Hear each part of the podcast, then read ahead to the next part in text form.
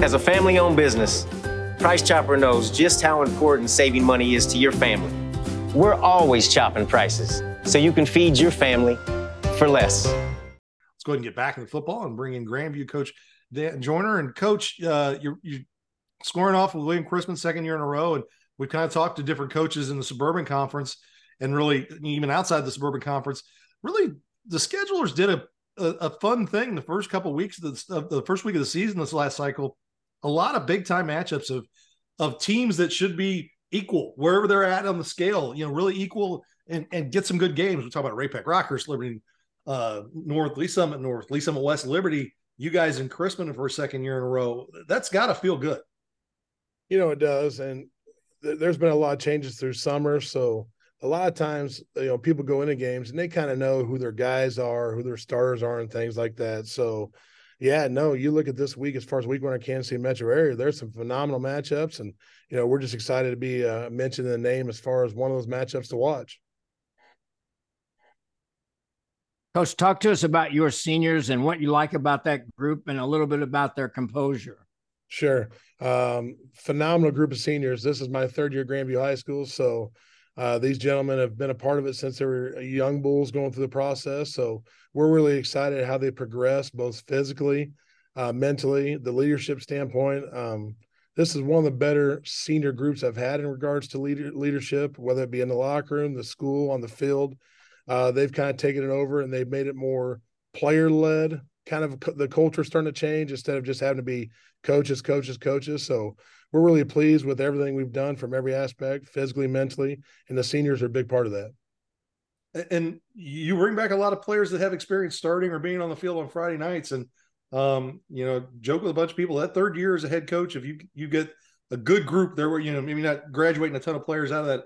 Generally, that's when you start to th- see things really turn around. Had a solid season last year. Is this? Are you guys kind of looking? I know you're focused on game one, but are you looking at the whole thing, saying we've got a chance to really do some good things here? You know, we're our, our goal every week, and you're going to hear many coaches say this. Probably everybody interviews. We want to go one and zero, oh, and we know that, and we communicate that.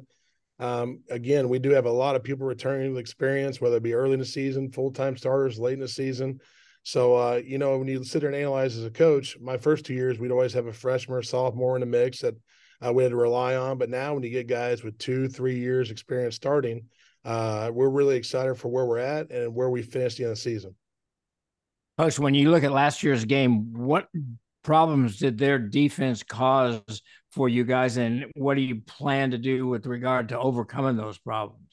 You know, we we, we internally have really been stressing a lot of stuff amongst ourselves in regards to uh, penalties, turnovers, things like that. So the big thing for us, the emphasis past couple weeks leading to week one is playing clean football. So you know, receivers understand when a ball breaks perimeter, how we, how we sustain blocks, or you know, snap counts, just the stuff that you anticipate happening in week one. Uh, we're really focused on controlling us and what we control, and we think we if we do that, uh, we'll be in good shape. When you look at uh, your offense, um, what has been the thing that's really stood out to you so far this summer and in fall camp?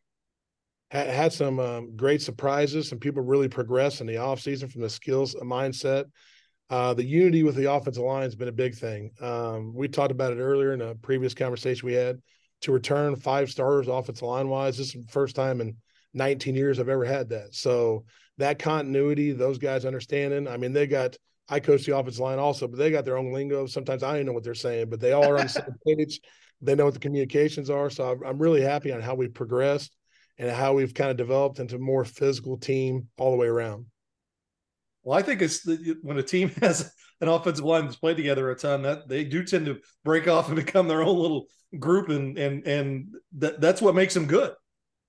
Uh, yeah, you know, they're a separate entity, and we talk about it all the time. I played offensive line myself, so I understand the concept of. It, but those guys, you know, they're uh, they're a different breed, and we we treat them a little different. So we allow those guys to be first every time we have team meals and functions and stuff like that because a lot of times in newspapers, a lot of people get their names and it'll never be them. So they understand that and, you know, they live for it, they work together, and they're a great unit.